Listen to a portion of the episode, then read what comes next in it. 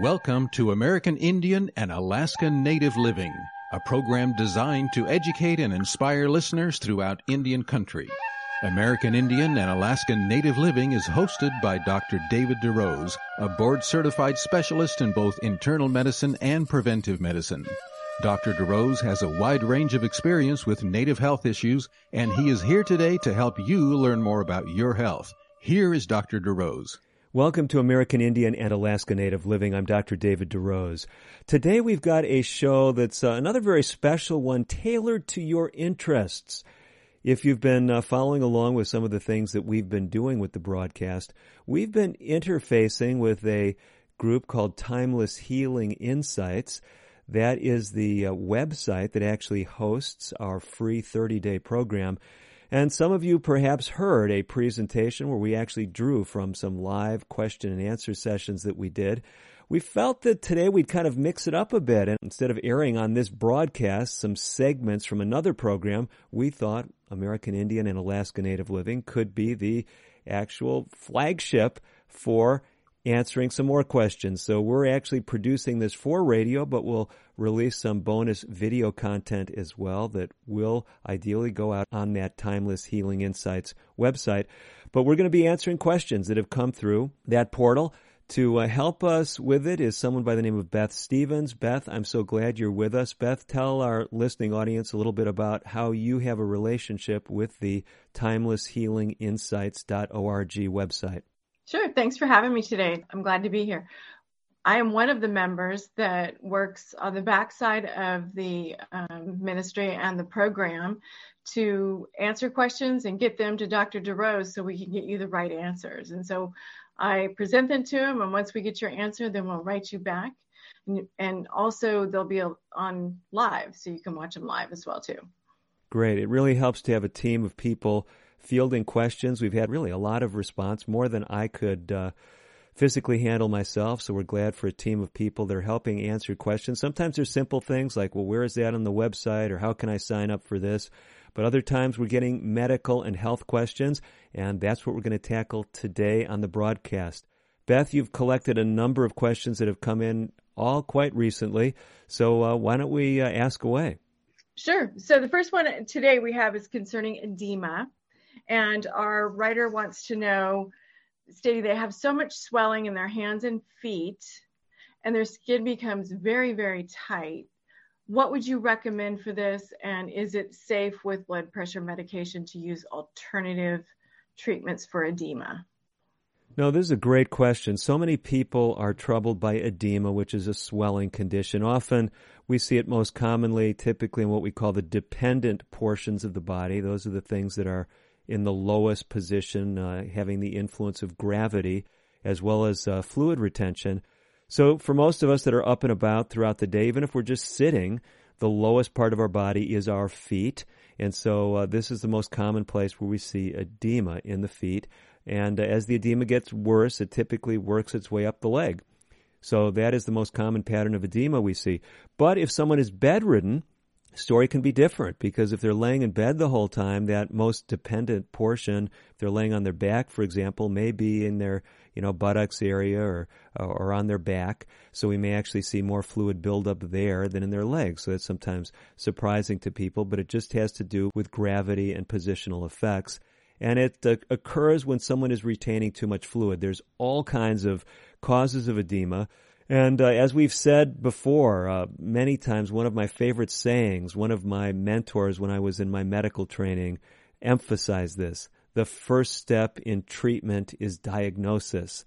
so let's talk about some of the things, some of the diagnoses that can affect edema and how we treat them differently.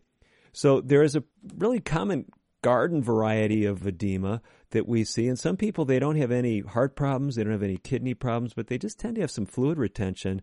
And these people, if they have healthy hearts and kidneys, it's ironic, but actually sometimes drinking more water will decrease the edema. And people say, well, how could that happen? It seems that some of these people are carrying an extra uh, burden of sodium. That's one explanation for it in their body. When you drink pure water, that actually eliminates some of the excess sodium in your body. And people say, well, how would drinking more water get rid of sodium? Your kidneys cannot produce urine that has zero sodium in it. Said another way, every time we void, we're getting rid of some salt. With that in mind, if you're retaining extra sodium, drinking more pure water that has no sodium in it, that means uh, if you've got a water softener, that's maybe not a good idea to be drinking right from the tap because mm-hmm. it's adding sodium to your water. So uh, that's just uh, an aside, but it's an important one. So as you drink that pure water, that can help you get rid of excess sodium. And also then being more active. If you have fluid retention in your legs and you're otherwise healthy, you have no heart problems, no kidney problems, uh, just walking actually improves flow from the legs to the heart, and uh, that helps to decrease the tendency of fluid buildup. So, having said that, Beth, you might have gathered, as well as our listeners, that there's two areas that could be special problems with fluid buildup. Because I keep saying, if you don't have a heart problem, if you don't have kidney problems, you picked up on that, didn't you? Right, I sure did. I sure did. so I'm sure my listeners did as well. So let's talk a little bit about that. Uh, actually, I was just dealing with a woman the other day, actually yesterday to be exact. Some of you know that are regular listeners, I'm exclusively right now doing telemedicine.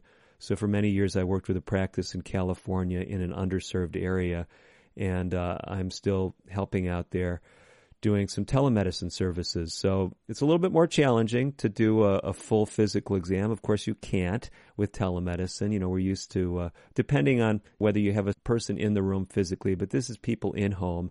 I don't have the ability to listen to their heart and their lungs, which are important. For example, if we're evaluating for what we used to call congestive heart failure, now sometimes commonly called heart failure. So as I was speaking with this woman, she had many of the signs of heart failure that had not been diagnosed. She was having trouble laying down at night. She couldn't lay flat on her back. Uh, this is something commonly that, that happens as you're retaining fluid, and that fluid can be retained in the lungs as well as in the extremities, in the legs and arms. She was also having fluid buildup in her legs. So we talked about a number of things uh, the last time I was with her and was thankful yesterday. She said, Well, my fluid buildup is 90% improved. So you say, Well, what kind of things did we do?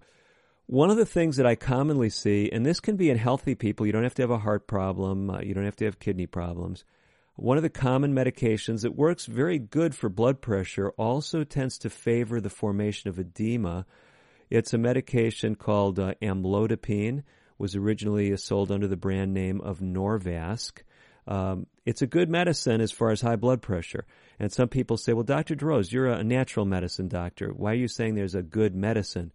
Well, I've seen way too many people have strokes and heart attacks because of high blood pressure. Mm-hmm. So, real important message make sure your blood pressure is controlled and then we can work on those natural things to try to get you off the medicines. Mm-hmm. So I'm not telling you to throw away your amlodipine or your Norvasc, but it is one of the medications that we find can contribute to fluid buildup. So, um, in some of the patients, I'm rearranging their medications so that they're not on things that favor fluid buildup. And sometimes we do have to use medications that help to eliminate fluid. Now, having said that, people say, "But I want natural things. There's some there are there some simple natural things other than drinking more water that can help with fluid retention." Two of the um, kind of traditional herbs that have been used, they're things that um, honestly most of us have spent most of our lives throwing out or trying to eliminate. I'll give you three of them. Uh, one of them is dandelion. Mm-hmm. Dandelion seems to have some natural diuretic properties. Another one is actually corn silk. So we eat the corn and we throw the corn silk away. Corn silk is reputed to have diuretic properties. And uh, believe it or not, so are watermelon seeds. so, um, so these are some traditional um, herbal therapies. Now, for someone with congestive heart failure, or heart failure as we often refer to it today, we don't recommend they throw away their prescription medicines and use corn silk, watermelon seeds, and, and dandelion. But these things uh, do seem to be part of a healthy lifestyle or can be added to a healthy lifestyle that can help. For kidney problems, that uh, can be tougher, you know, once someone has uh, actual kidney failure. But um, we're emphasizing a, a, whole plant foods uh, diet, avoiding animal protein that seems to be especially hard on the kidneys. This can be uh, part of a more healthy approach to dealing with fluid retention. Okay. On that, Dr. DeRose, is lemon putting lemon in your water, is that a diuretic or is that just enhance the flavor of your water? Yeah, I don't know of any specific diuretic properties the lemon has. I would not exclude that. I mean, I'm amazed as I look at um, the whole science of phytochemistry. That's uh, plant chemistry and the so-called phytochemicals, because we're just. I mean, you study these things, and there probably is something in every. And I'm exaggerating a bit, but it. I was going to say there's probably something in every plant that can help with edema, can help with blood sugar, can help with blood pressure. Uh, and again, it, that's a bit of an overstatement, but not really, because the more we look at these things, we find these helpful constituents in the plant products. Now, there may not be enough to make any significant difference, but cumulatively, these things can have a huge impact. As we're talking about that, it reminds me of something in our book, 30 Days to Natural Blood Pressure Control. And I didn't put this here as a prop, I just happen to have it on my desk. And let me just illustrate this thing about phytochemicals for our listeners. In chapter 5, we have a chapter on nutrition, how nutrition can help blood pressure. We talk a lot about it in the free 30 day program that we have there at timelesshealinginsights.org. But um, here in figure 5.7, I have a list of another phytochemical that helps with blood pressure. This is not necessarily going to help with um, edema, but it's interesting because this compound, this um, system in the body. It's it's the angiotensin converting enzyme. It's part of a broader system. Sometimes we call it the renin aldosterone angiotensin system. It's a complex hormonal system that involves everything from the kidneys to you know to other organs throughout the body and is involved with regulating blood pressure and fluid balance to some extent and uh, micronutrients. Well, angiotensin converting enzyme, if you block that, if you inhibit it, it will tend to lower blood pressure. So if someone is taking a drug that ends in pril, like lisinopril or ramipril, uh, these drugs actually are blocking this ACE enzyme, this angiotensin converting enzyme. So here's where I'm going with this. This is a list of foods in figure 5.7 in our book that have natural ACE inhibitory compounds. Broccoli, mung beans, soybeans, buckwheat, mushrooms, spinach, chickpeas, peanuts, sunflowers, corn, potatoes, wheat, garlic, and rice. A number of these, um, you know, foods that have been valued in North America and other places by indigenous peoples for, for centuries. Immediately, uh, you know, my Native American listeners, you know, resonate with some of these beans and corn and things like that. But here's the point. Just like there are these uh, ACE inhibitory compounds, there are compounds that lower blood sugar and you can be sure there's compounds that are diuretic in many plants, not just the corn silk and the watermelon seed and the dandelion. So I wouldn't be surprised if there's something in citrus, but I don't know right offhand. I haven't found that in anything I've come across that it's especially effective for diuresis. But like you said, it can be useful in, in making the water more palatable. Mm-hmm. And for many people, the key is just drinking the water. Right. Most people are not drinking enough, and that can be a, a huge factor in helping helping with uh, imbalances in fluid status. Absolutely. So the next one we have is from a young woman who has had gastric bypass surgery. She doesn't have a sleeve. She actually had the reconnection to the the intestine, and she has absorption issues with that. One of them is um, for uh, calcium and iron are two that don't absorb well. It, her doctor has recommended that she stay away from only a plant based diet. She would like to be completely vegetarian. Is there anything that you can suggest for her um, that would be helpful, especially in iron? Her ratings were the information from her blood work is 18 her doctor suggested that 50, a count of 50 on her iron would have been low, but 18 is exceptionally low. Yeah, we definitely want to talk about this, uh, Beth, and we are going to take some time. Some of you are getting worried about how few questions I'm answering on today's show. But believe it or not, we do have to step away just briefly. So we are going to come back with more of your questions and specifically talking about this question about uh, various types of uh, gastric bypass, other uh, intestinal bypass procedures, some of the problems you can get into, and maybe some of the things that might be of help. We will be back with more right after this.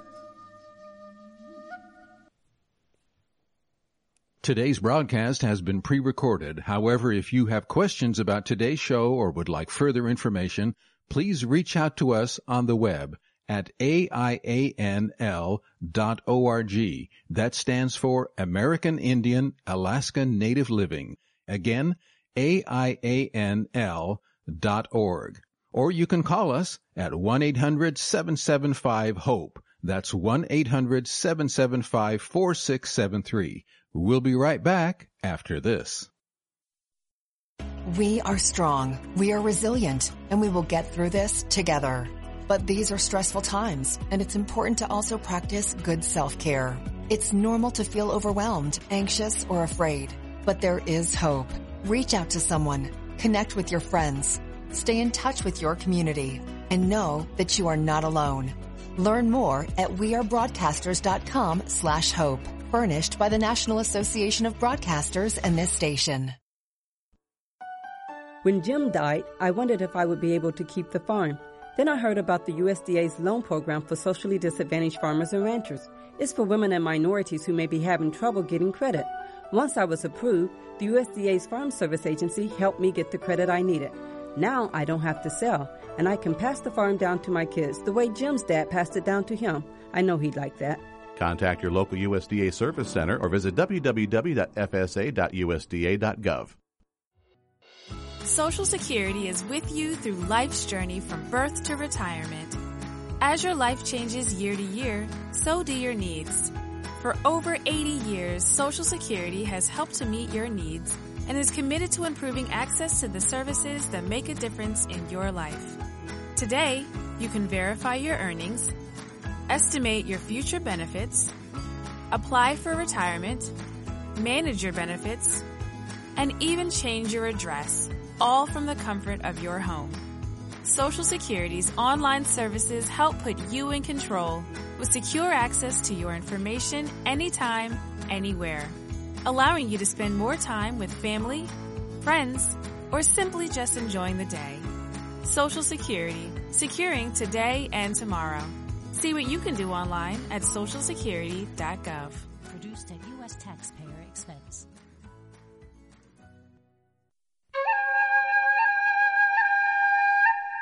You're listening to Dr. David DeRose on American Indian and Alaska Native Living. Your comments and questions are welcome. Call now at 1-800-775-HOPE. That's 1-800-775-4673. Here again is Dr. DeRose.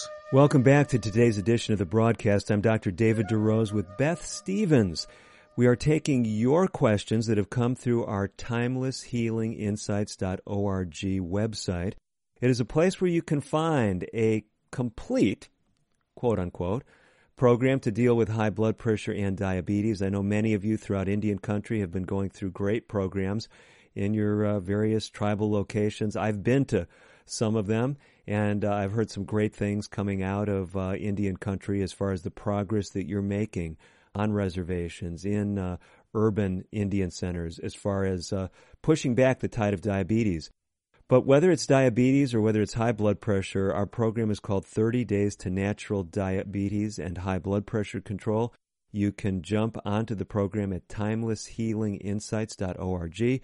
It's absolutely free. When you register, you'll get a daily email that'll kind of walk you through the program every day. You'll get a link to a roughly six minute video where I talk you through some uh, key points and encourage you to do something different each day throughout the course of a month. We've been getting some uh, great responses as far as the results that people have had, but we're also getting a lot of questions. That's what we're answering today. If you were with us from the beginning of the hour, you say, well, Dr. DeRose, you only answered one question in the first segment. I hope you're going to answer more because my question's there. I'm waiting for an answer. Beth Stevens is with me to ask the questions. I will try to uh, hopefully be a little bit more efficient as we move forward. Beth, why don't you read that last question one more time for folks who uh, have perhaps just jumped on, and then we'll go with the answer.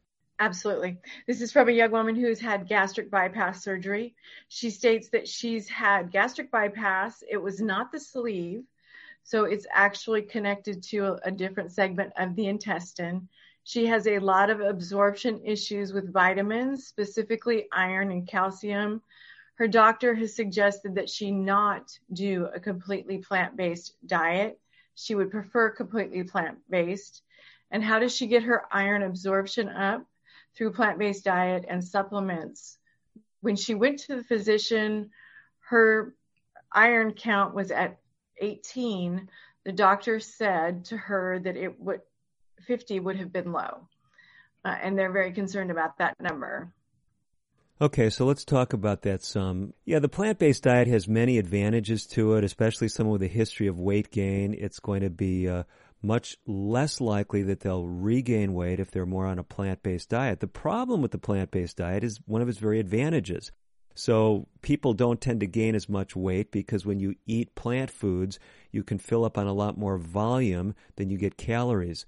Some of these more um, aggressive, if you will, intestinal bypass procedures, they actually really create a state of malabsorption. Okay. And that's how people are losing weight. They're not absorbing their nutrients and their calories effectively. So, first point I want to make is I never want to tell someone not to listen to their doctor, okay? Because I don't know how bad this person's situation is, if they're continuing to lose weight, if the doctor's very worried about their caloric consumption as well as their iron, as well as their calcium.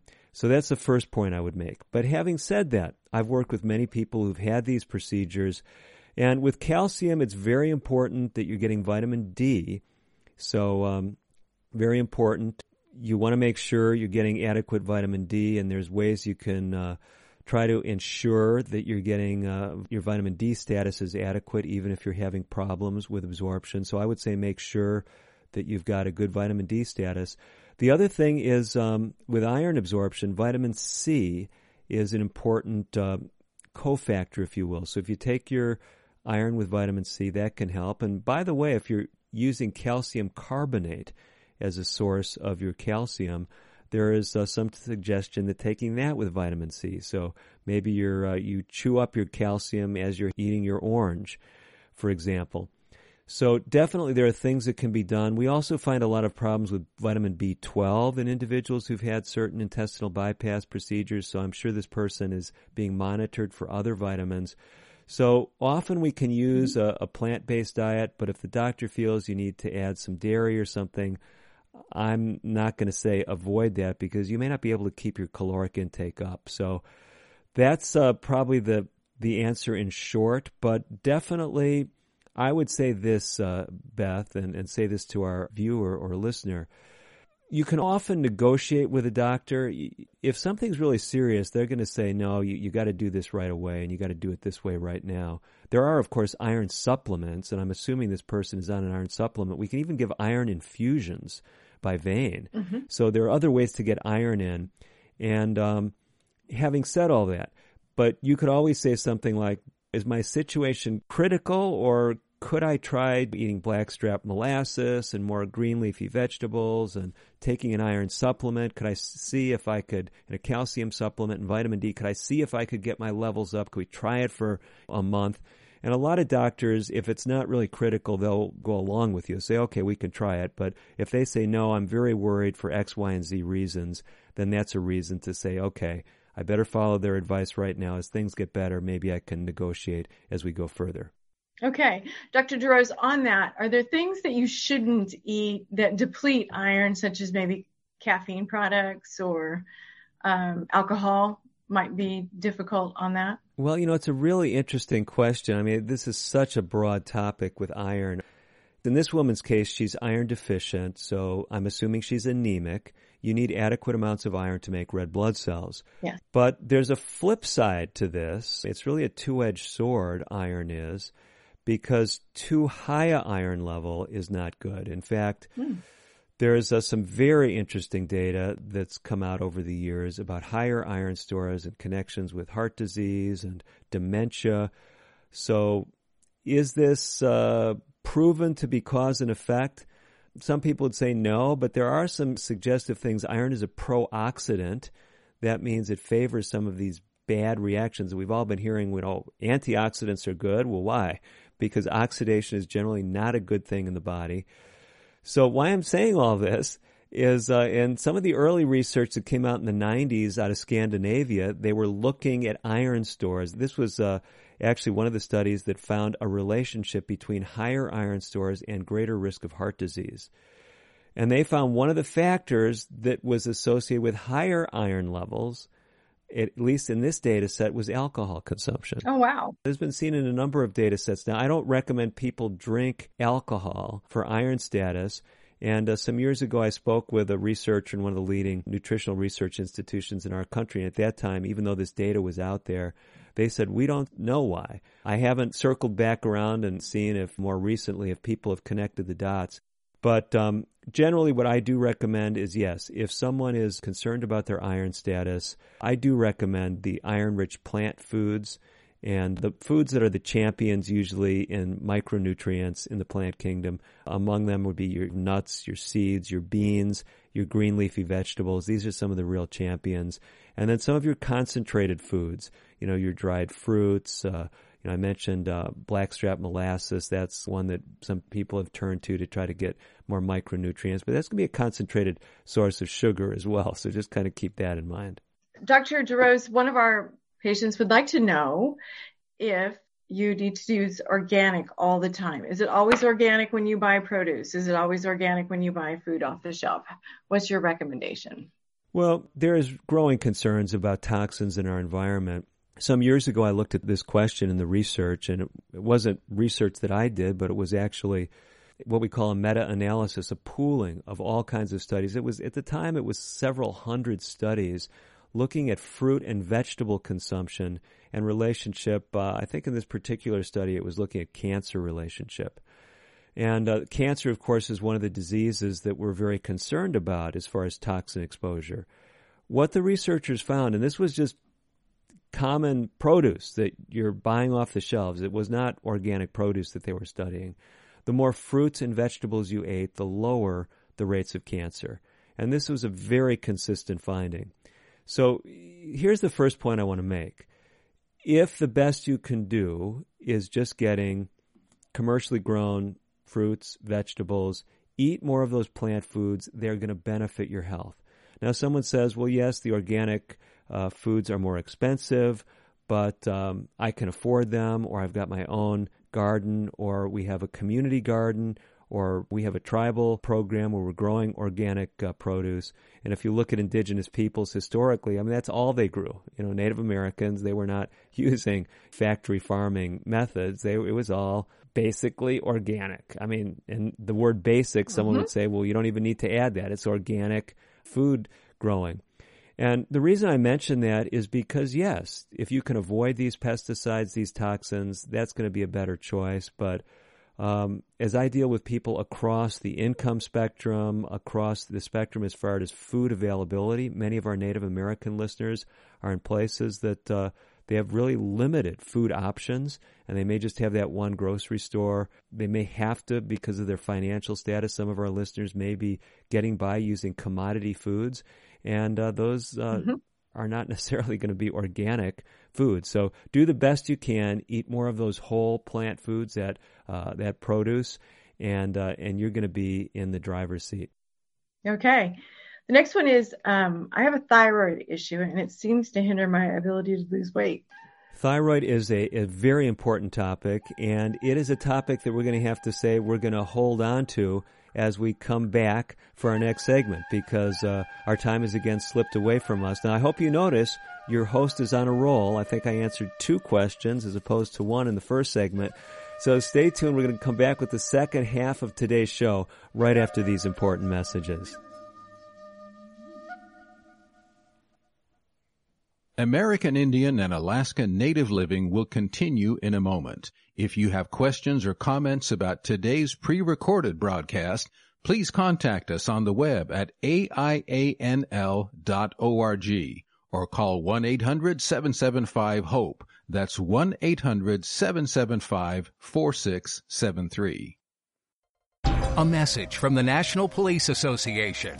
It used to be that any able-bodied person would offer to assist a police officer in danger. Now, passersby are more likely to take a video. There's a better use for your phone when an officer's in trouble. Call 911. Tell the operator where you are and what you see. Then, start your video to provide evidence later. To learn more about how you can assist law enforcement, visit nationalpolice.org. That's nationalpolice.org.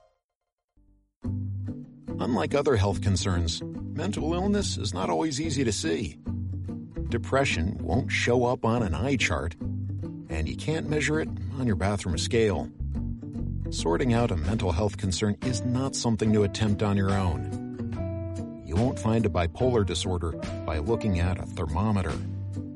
Like many other health conditions, help for mental illness takes professional diagnosis and treatment anxiety won't just go away under a stick on bandage. So the sooner you seek treatment, the better. If you or a loved one has a mental health concern, don't go it alone. Find out what to do. For 24 hour free and confidential information and treatment referral, call 1 800 662 HELP. Learn more at samhsa.gov slash support. That's samhsa.gov slash support. Using meth taught me everything about freedom, only not like you think. It taught me how easy it is to lose your freedom. If you think meth is taking control of you, ask for help. You have the power to be truly free. I know. I'm Jan, and I'm free from meth. If you or someone you know is struggling with meth, call 1 800 662 HELP for 24 hour free and confidential treatment referral. Learn more at samhsa.gov slash meth. You're listening to Dr. David DeRose on American Indian and Alaska Native Living. Your comments and questions are welcome. Call now at 1-800-775-HOPE. That's 1-800-775-4673. Here again is Dr. DeRose. Welcome back to the second half of today's edition of the broadcast. I'm Dr. David DeRose. With me in the virtual studio is Beth Stevens. Beth Stevens is one of the folks that actually helps answer your questions if you send them through our timeless healinginsights.org portal. Beth, why don't you just tell us uh, a little bit uh, about what you're doing for those who may just be joining us? Sure. When you send in a question to our website, we go through, we read the questions, and we get them to Dr. DeRose so he can provide us the answer. Oftentimes we categorize them and get them ready for the next um, live show, like a recording show that we're doing here today. Once you answer those questions, we respond back to you and let you know that Dr. DeRose answered them on the show. And then we also provide that in text back to you. Oh, wow, that is great. You're, I'm even learning about all that you're doing. So not only are you helping people get their medical questions answered, but people that have logistic questions about where to find something on the website or other resources that we've mentioned, I know you've been pointing them in those directions too, correct? That's correct. That's correct. So if for a video or a segment, we'll provide them that information as well. Well, Beth, we appreciate what you're doing. We appreciate you uh, asking the questions today that have come in through timelesshealinginsights.org. Why don't you uh, repeat the question that we had to uh, leave off on before we slipped out for the break? One of our program participants says that she has a thyroid issue and it seems to hinder her ability to drop weight because she's also had a hysterectomy and she's put on in the last several years well over 30 pounds and is concerned about how thyroid and hysterectomy may impact her ability to lose weight. Okay, well, let's focus on the thyroid issue because this is a pervasive problem. And uh, it is true, you know, I should mention too about uh, when someone has a hysterectomy, when they have, you know, especially, you know, we often just say total hysterectomy, but that phrase often, even though in lay circles, when it's used, people are often talking about having the ovaries removed as well. In medical circles, we'll actually say, you know, a total hysterectomy and a, I won't use the medical terminology, but it's removing both uh, ovaries and tubes as well. So, you know, it's abbreviated TAHBSO. Anyway, bottom line, if you go through either a surgical menopause or you go through menopause for natural reasons, that often causes challenges with weight gain as well. Many women note that. So let's step first of all to the thyroid. Thyroid is a very common um, organ that can, um, if you will, malfunction, dysfunction.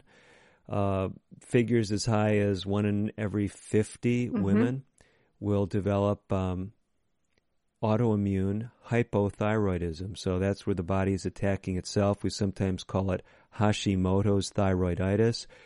And what happens in this situation is the thyroid begins to fail. It's uh, more common in women than men from the data I've seen, but uh, many men have it as well.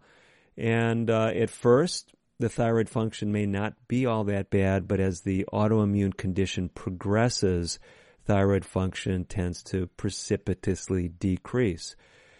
Thyroid is one of those master glands that controls metabolism. So uh, actually, if you have zero thyroid production, you will die. Okay, so you will go into what we call myxedema coma, and you will die. So um, you have to have thyroid in order to live. But if your thyroid function is low, you basically everything slows down. Uh, your mentation can slow down. Your bowels can slow down. You'll be more constipated. Your body temperature will actually have more difficulty maintaining itself. So, in other words, when uh, everyone else is comfortable in the room, you're freezing. Uh, these can be signs of hypothyroidism. As metabolism slows, your uh, cholesterol levels actually tend to go up. Your weight tends to go up. So it is very important to monitor thyroid function. And if your thyroid is low, then of course we want to try to get those levels up. People say, well, how do you do that? Common way it's done is by giving someone thyroid replacement, you know, with a uh, you know synthetic or natural thyroid replacement. Um, natural thyroid replacements come from animal organs. I'm a little bit concerned about that. We've um, I can't tell you that there's any study that's shown some, you know, dread illness that's that's come from this, but um, we have had contaminated sources of uh, of hormones from human or animal sources that have been associated with uh, with some problems over the years. So I wouldn't say this is just an innocuous thing to do to you know to harvest organs from animals and take a, a desiccated thyroid preparation. So I typically prefer to use the uh, synthetic thyroid replacement agents in my patients. One of the questions that always comes up in this, when we're speaking about natural things, is what about you know iodine? What about what we call natural occurring goitrogens, things that seem to interfere with thyroid. Uh, sometimes people ask me, well, you know, what about broccoli and uh, some of these things that may have some anti-thyroid properties? I'll be honest with you, Beth. I have never seen a patient who I thought was in my office with thyroid issues because they were eating too much broccoli or soybeans or something like that. So there are some things that have mild anti-thyroid effects, but if you want to worry about things that have anti-thyroid effects, I tell people worry about some of these um, compounds that are getting these toxins that are getting concentrated in the food chain. And if they're concentrated in the food chain, they're not being concentrated in plants. Okay, you can have plants that are contaminated, but plants, yeah, they're concentrating things from the soil, from the water, but it's not the kind of concentration that you get when you start going up the food chain and looking at animals that are eating the plants, and even worse, animals that are eating animals that have been eating the plants. This is where you really see those highest toxin levels. So, message is yes, get your thyroid level checked, get it adequately treated and um, many times it does require synthetic uh, thyroid preparations. I will share one thing. There's not a lot of literature on this, but there's some suggestions that a natural supplement called niacinamide, also known as nicotinamide, may have an anti-autoimmune function. There's um, some, I would say, from what I've seen, very preliminary data that if someone has uh, early Hashimoto's disease, taking something like niacinamide, it's possible from things I've seen may either slow the progression or stop the progression of the condition. Don't quote me on that, but I think it's interesting, intriguing.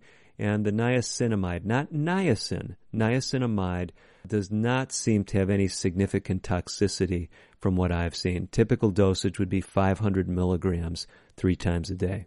Next question. We have a question on synthetic based hormone, female hormones. Is there any danger in taking soy based products while taking synthetic hormones. Yeah, this whole question about soy and phytoestrogens is an interesting one. Soy does have phytoestrogens, plant estrogens. These estrogens tend to be very weak estrogens. So uh, the interesting thing about it is um, they actually seem to be protective during uh, women's uh, uh reproductive years as far as uh, conditions that may be associated with estrogen excess, because uh, the soy has these weaker estrogens that block the activity of the stronger estrogens. Interestingly, as a woman goes through the change, the phytoestrogens may actually be helpful as far as dealing with some of the postmenopausal symptoms, you know, the hot flashes or hot flushes, some of the other issues you might be dealing with. So, my wife, who sees a lot more people, she's also a physician dealing with some of these things, she often recommends to them to dramatically increase your soy intake. The big question comes with um, cancers estrogen related cancers. The data that I've seen to this point uh, suggests that the phytoestrogens are not harmful in that context either. Okay. So, um, again, I always tell people, you know, work if, if you've got breast cancer and it's estrogen receptor positive, work with your oncologist. And if the oncologist doesn't seem like he or she is really up on that question, just says no, stay away from everything. You know, we don't know all the answers. And you, if you ask them questions, say, well, I read this study, or um, and they don't seem like they want to engage with you, then you may want to, you may want to get another opinion. Not that you can get rid of your oncologist, but it's tough. I know it's tough for these subspecialists. You know, they're busy, they got a lot of patients. But I feel if you bring intelligent questions in, they really are obligated to answer the question. So if you show them a study, if I'm the patient, I want that provider, that specialist to say, yeah, that study showed this conclusion, but you know, there's several other studies that found the opposite, or there's this, there's these problems with that study. Mm-hmm. I don't want someone just to kind of dismiss it and say, we don't know enough yet, so just stay away from it. Well, if we don't know enough yet, well, maybe it's protective. maybe I should be eating more. Mm-hmm. So we want to be able to have that intelligent dialogue with your provider. It doesn't mean to get rid of a subspecialist. A lot of them, you know, may not want to go into that detail, but if you've got a an internal medicine specialist or general practitioner, family practitioner who will engage with you on that level, that may be all that you need. Okay.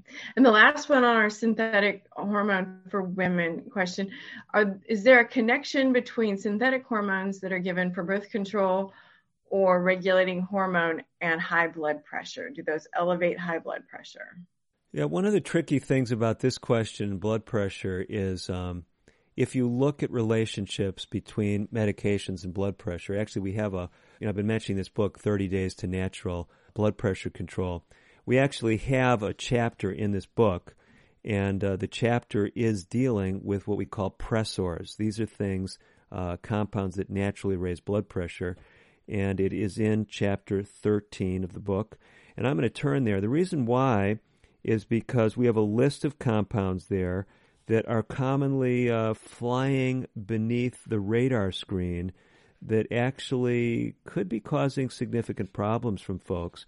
So We've got a table, figure 13.1 is looking at generic and brand names for non-steroidal anti-inflammatory drugs. We've probably got 30 drugs here. And the reason I'm mentioning it in this context is uh, one of the common classes of medications used for menstrual pain issues are these non-steroidal anti-inflammatories. I'm not saying you can't use them, but these compounds raise blood pressure. They can raise blood pressure as much as 10 points. Oh, wow. As you go through the chapter, we have a list of other drugs, uh, other categories. We do have, you'll find listed there, and this listener may be, uh, or viewer may be aware of this, birth control pills in general have been associated with high blood pressure. But birth control pills, you know, are totally uh, mixed bag today. There's all kinds of different formulations of birth control pills. And so before someone throws out that pill, I would say talk with your provider. If you've noticed a connection with your blood pressure, um, definitely that's something worth exploring. But while we're on this topic of things that are commonly prescribed, this is another one that's a huge issue, and that's decongestants. So if you take an over the counter cough or cold medicine, you could put your blood pressure through the roof um, if you have serious uh, blood pressure problems. So these are some of the big ones: the decongestants, uh, certain types of birth control pills, and the nonsteroidal anti-inflammatory pain relievers that are common medications that do raise blood pressure. Okay. So one of the um, our program person is asking about psoriasis, and do you have any natural remedies for psoriasis? Beth, you've been doing a great job asking questions uh, just as we're needing to transition for a break. And you could say, well, I'm the host. Why do I even let you ask the question? Because we want to come to that question as we go to our final segment in just a couple minutes. We've got to step away, but we'll be back with more right after this. Today's broadcast has been pre-recorded. However, if you have questions about today's show or would like further information, please call 1-800-775-HOPE. That's 1-800-775-4673. We'll be right back after this. If a natural disaster comes knocking, how prepared is your family? You can't just close the door on earthquakes, floods, or hurricanes and hope they go away. That's why it's important to make a plan now. Ready.gov slash plan has the tools and tips you need to prepare your family for an emergency. So if disaster shows up at your doorstep, you'll be ready. Visit ready.gov slash plan and make a plan today. Brought to you by FEMA and the Ad Council. I'm just texting him back. I'm just posting a story. I'm just changing the song. I'm just. No. When it comes to distracted driving, just don't. Sending a text takes your eyes off the road for just five seconds, but in that time, your car can travel the length of an entire football field. Any distracted driving just isn't worth it. Visit StopTextsStopWrecks.org. A message brought to you by the National Highway Traffic Safety Administration, Project Yellow Light, and the Ad Council. What is a number story? My number story started with fear and a lack of support, and it has led me to be there for others. A number story begins in our childhood with ACEs, adverse childhood experiences. My number story begins with the separation from my father and the emotional abandonment from my mother, and leads to me being a role model to not only myself, but those around me by becoming the person that wasn't there for me. ACEs are so common, two thirds of us have one.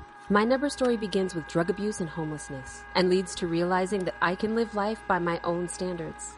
A study found the more ACEs, the more likely we may experience a host of serious health effects, physical and mental, but that doesn't need to be the case. Your ACE number is simply an entry point to your own story. Where it leads is up to you.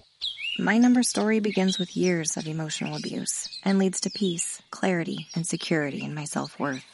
Take control of where your number story leads at numberstory.org.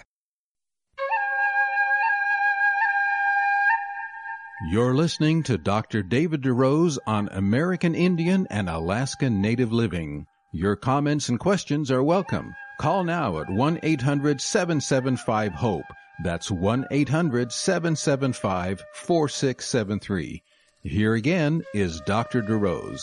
Welcome back for our final segment of today's edition of American Indian and Alaska Native Living. It's your questions that are being answered today. If you say, wow, I didn't even know about this. Well, if you've been listening or if you're just joining us, either way, timelesshealinginsights.org. That is the, uh, the special platform that we've been releasing uh, some new uh, content on, especially helping you with high blood pressure and diabetes. And we've got a team of people that are actually fielding questions there and uh, we're doing some live events. We're doing some pre-recorded events. Uh, what we're doing today is a radio show exclusively developed to questions that have come through the timelesshealinginsights.org website. So it's a great way to interact, a great way to uh, get some great resources, a great way to go on a 30-day lifestyle program absolutely free of charge. All you got to do is register. We'll send you a daily email with links to videos that I've done. Each of those videos about six minutes a day most people can easily squeeze that into their program. It's not video rich either. You can listen to it while you're driving or you're exercising. And we'll give you some pointers, things that you can do to improve your blood sugar control, improve your blood pressure control. So please feel free to jump on with us at timelesshealinginsights.org. Beth, you've been uh, one of those people fielding questions from the website. You've been asking me the questions on today's broadcast. Before we stepped away, you had asked a question about a skin condition. Why don't you repeat the question and then I'll try to give an answer. Sure. So it was concerning psoriasis. Do you have any natural remedies for psoriasis? Psoriasis is an incredibly common skin disease. A lot of people don't realize how frequent it is. And uh, we're learning a lot more about it. Still a lot we don't know about how various conditions will occur, what will, you know, trigger them. But um, one of the traditional kind of natural therapies that has been recognized for years that can help with psoriasis is just sunlight exposure. So um, sunbathing, getting out in uh, good ultraviolet natural light seems to help psoriasis in many cases. Now, folks say, well, that's not going to do me any good in the middle of winter in Minnesota. Uh, probably not, okay? But uh, that is one of the natural therapies that has been used. The other things that are interesting about psoriasis, it is, uh, we often classify it in the autoimmune condition. Uh, it's an inflammatory condition. There's all kinds of um, markers, different compounds in the body that seem to uh, go along with psoriasis. And if we can block some of these, what we call cytokines, cytokines are cell to cell messengers. Uh, you may have heard of things, you may not have heard of things like interleukins or the uh, the tumor necrosis factors. These things, actually, if we modulate these with medications, they can help psoriasis, but we can also modulate them with uh, natural therapies. So, for example, just getting adequate sleep will improve your tumor necrosis factor and interleukin balances. And a lot of people with autoimmune conditions find if they're not on a good lifestyle, if they're cutting short on sleep, if they're getting overly stressed, these things can um, be associated with flares or additional problems. The other thing I will mention is um, just like sunshine can be beneficial, there are also uh, topical agents that are based on natural compounds, like some you know vitamin families or vi- modified vitamin creams that have been made for uh, psoriasis that can be used. And these are commercially used pharmaceutical agents that uh, your physician may even be prescribing for you.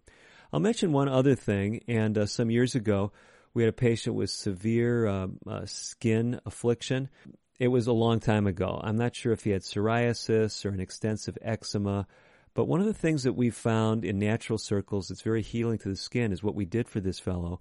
He had a diffuse uh, skin involvement with this condition, and we had him go in a uh, whirlpool bath, and in it we put in comfrey leaves that had been blended. So uh, comfrey is a natural herb, and it does seem to have special healing properties for the skin. It really made a dramatic difference for him.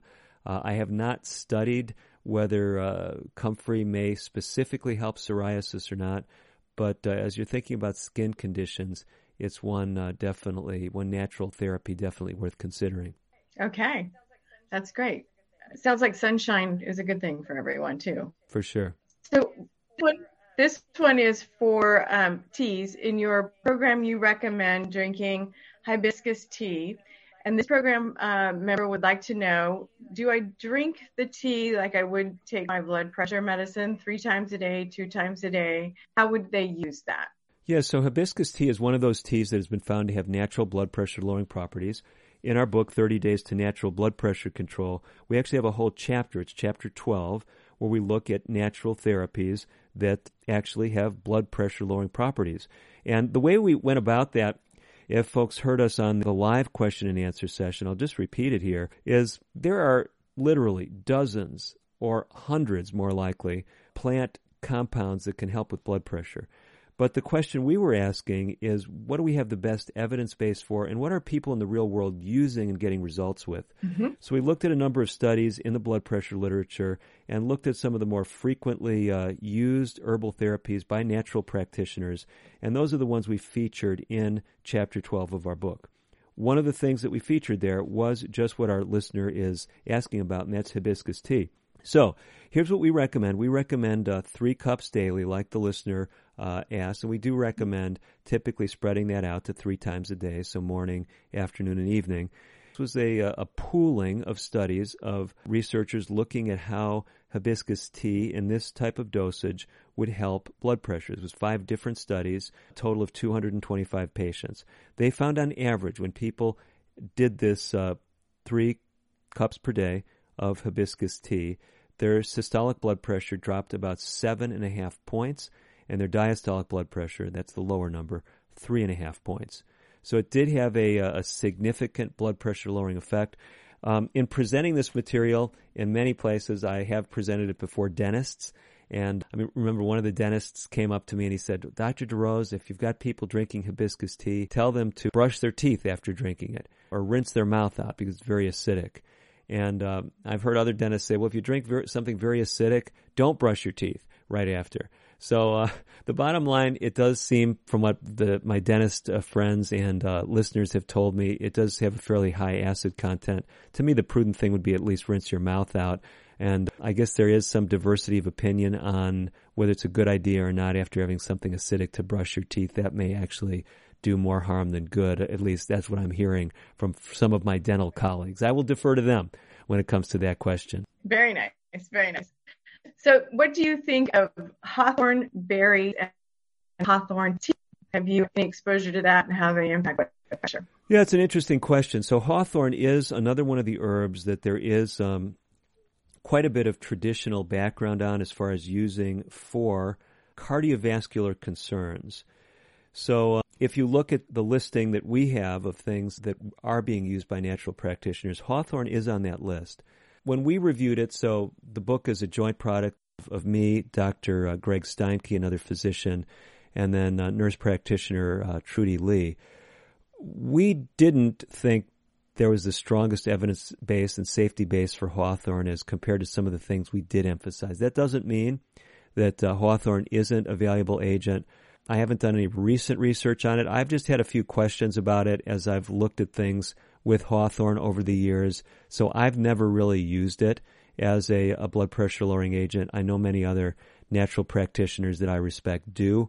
So, um, you know, that's probably the, the best answer I can give you at this point. Okay. I know on the live show we had a discussion concerning canola oil, and it is a viable oil to cook with.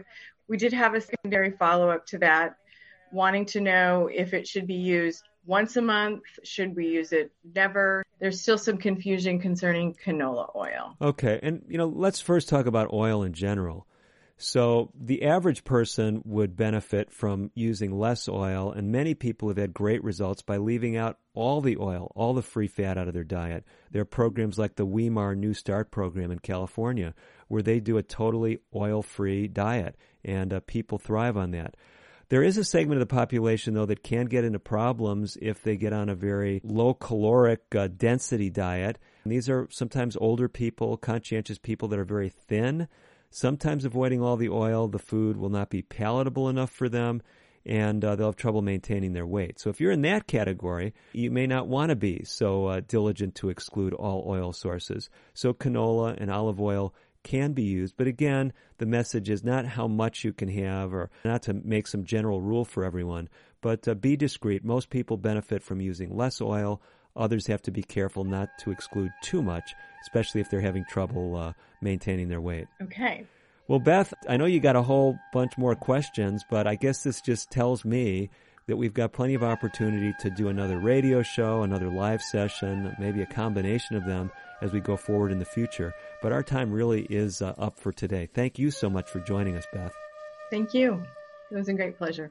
And thank you to all you listeners, those of you who uh, joined us for the bonus video content as well. I hope you learned some things today as we engage with your questions. Again, the website that is the uh, the place where you can interface with the materials that are out there, as well as uh, we'll put a recording of this. Uh, that's the plan of this program, a video recording on that website.